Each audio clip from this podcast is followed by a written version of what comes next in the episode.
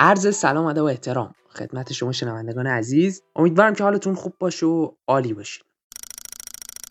در تمام بازی های فوتبال جهان یک قانون نانوشته وجود داره و اون هم اینه که دربی تحت هر شرایطی دربیه. چه بسا که اون دربی چهارمین دربی کرونایی باشه و در یک چهارم نهایی جام حذفی. مثل پنجشنبه شب که استقلالیا در ضربات پنالتی پرسپولیس رو شکست دادن و راهی نیمه نهایی جام حذفی شدن بازار شادی ها و کوریا هم بسیار داغ بود. خیلی خواستن زمینمون بزن ولی نمی‌تونم آقا سری بریم که آقای جرمی الان اینترنت رو قطع می‌کنه. یا حضرت عباس. من به اینا نمی‌پرسم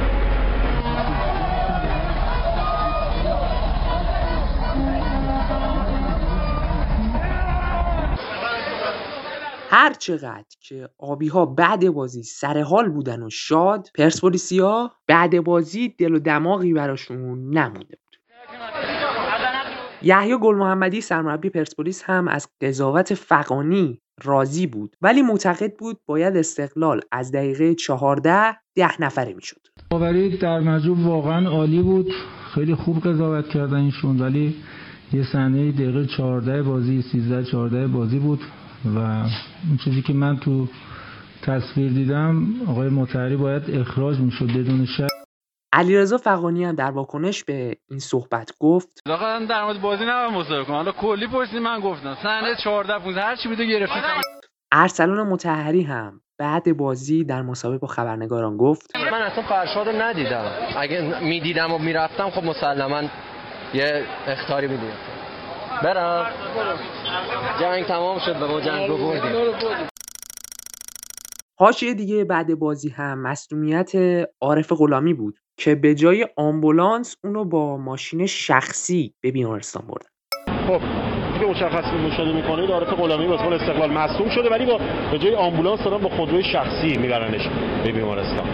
البته استقلال از سازمان لیگ به خاطر اینکه نتونسته بود مثل پرسپولیس پرچمای هواداریشون رو روی سکوها قرار بدن گلایه داشتن. بهمنی مدیر روابط عمومی سازمان لیگ. استقلالیا اومده بودن جایی که شعار فرهنگی نصب شده بود اونجا نصب کرده بودن. همچنین پرسپولیسیا. ما روز گذشته ازشون خواهش کردیم که اینا رو جابجا کنن. پرسپولیسیا این کارو کردن ولی متاسفانه استقلالیا انجام نداده.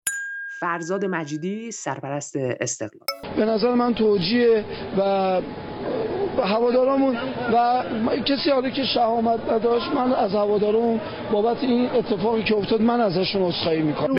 من پویا رضایی پور هستم و اینجا رادیو تهران.